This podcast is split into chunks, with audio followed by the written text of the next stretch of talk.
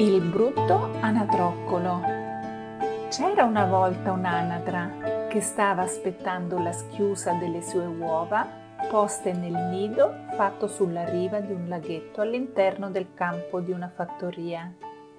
Poco a poco le uova si schiusero tutte e ne uscirono dei bellissimi pulcini tutti dorati.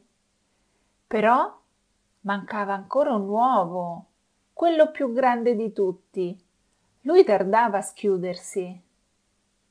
Finalmente l'uovo si aprì e che sorpresa! Mamma Anatra e i suoi fratellini videro uscire da quell'uovo più grande del normale uno strano anatroccolo tutto grigio e goffo. I suoi fratellini lo ribattezzarono subito brutto anatroccolo e non mancavano mai di prenderlo in giro e fargli gli scherzi. Mamma Anatra cercava di difenderlo come poteva e quando era triste il brutto anatroccolo correva da lei a farsi stringere e coccolare. Ma purtroppo anche le altre anatre che abitavano il laghetto lo deridevano e lo prendevano in giro, tanto che il poverino tornava sempre a casa con i lacrimoni agli occhi. Un giorno il brutto anatroccolo decise che ne aveva abbastanza di tutte quelle stupide anatre che lo trattavano male. Andrò dove troverò delle anatre che mi sapranno apprezzare per quel che sono, si disse, e spiccò un volo incerto con le sue piccole alette.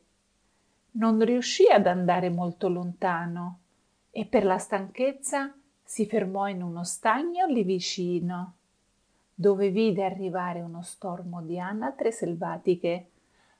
Forse loro mi accetteranno meglio di come mi hanno accettato le anatre della fattoria, pensò. Il brutto anatroccolo si avvicinò piano piano allo stormo che stava riposando sulle acque dello stagno e quando fu abbastanza vicino si presentò facendo la riverenza. Salve a tutte, signore anatre selvatiche. Io sono. Ma non fece in tempo a finire la frase che già le anatre selvatiche lo stavano additando e deridendo. e cosa saresti tu? Un anatroccolo mostriciattolo? e continuarono a ridere.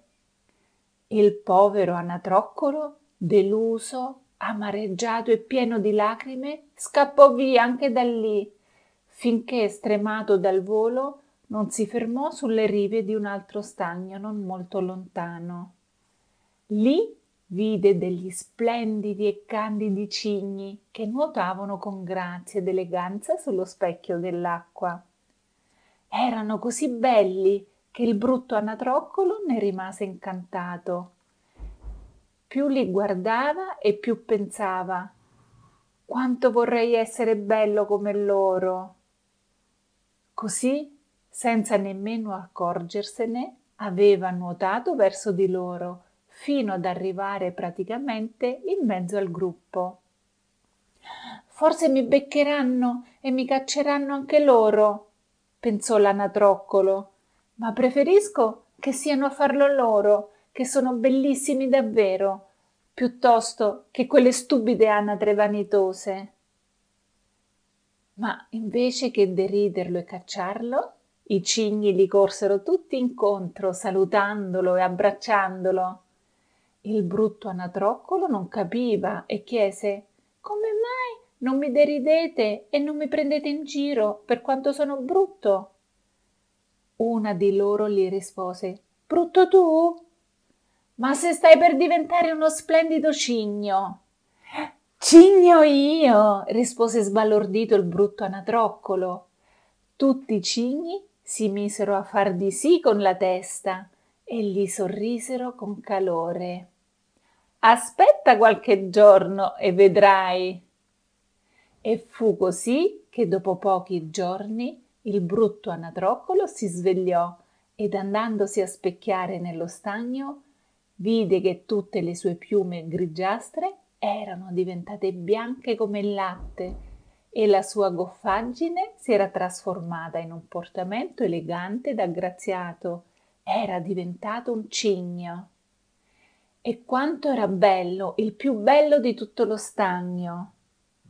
Quando ero ancora un brutto anatroccolo, non avrei mai immaginato che un giorno sarei stato così felice. E spiccò il volo insieme a tutti i suoi nuovi amici. Morale della favola? Solo credendo sempre in se stessi e nelle proprie capacità, alla fine si riesce a diventare grandi accettandosi per quel che si è.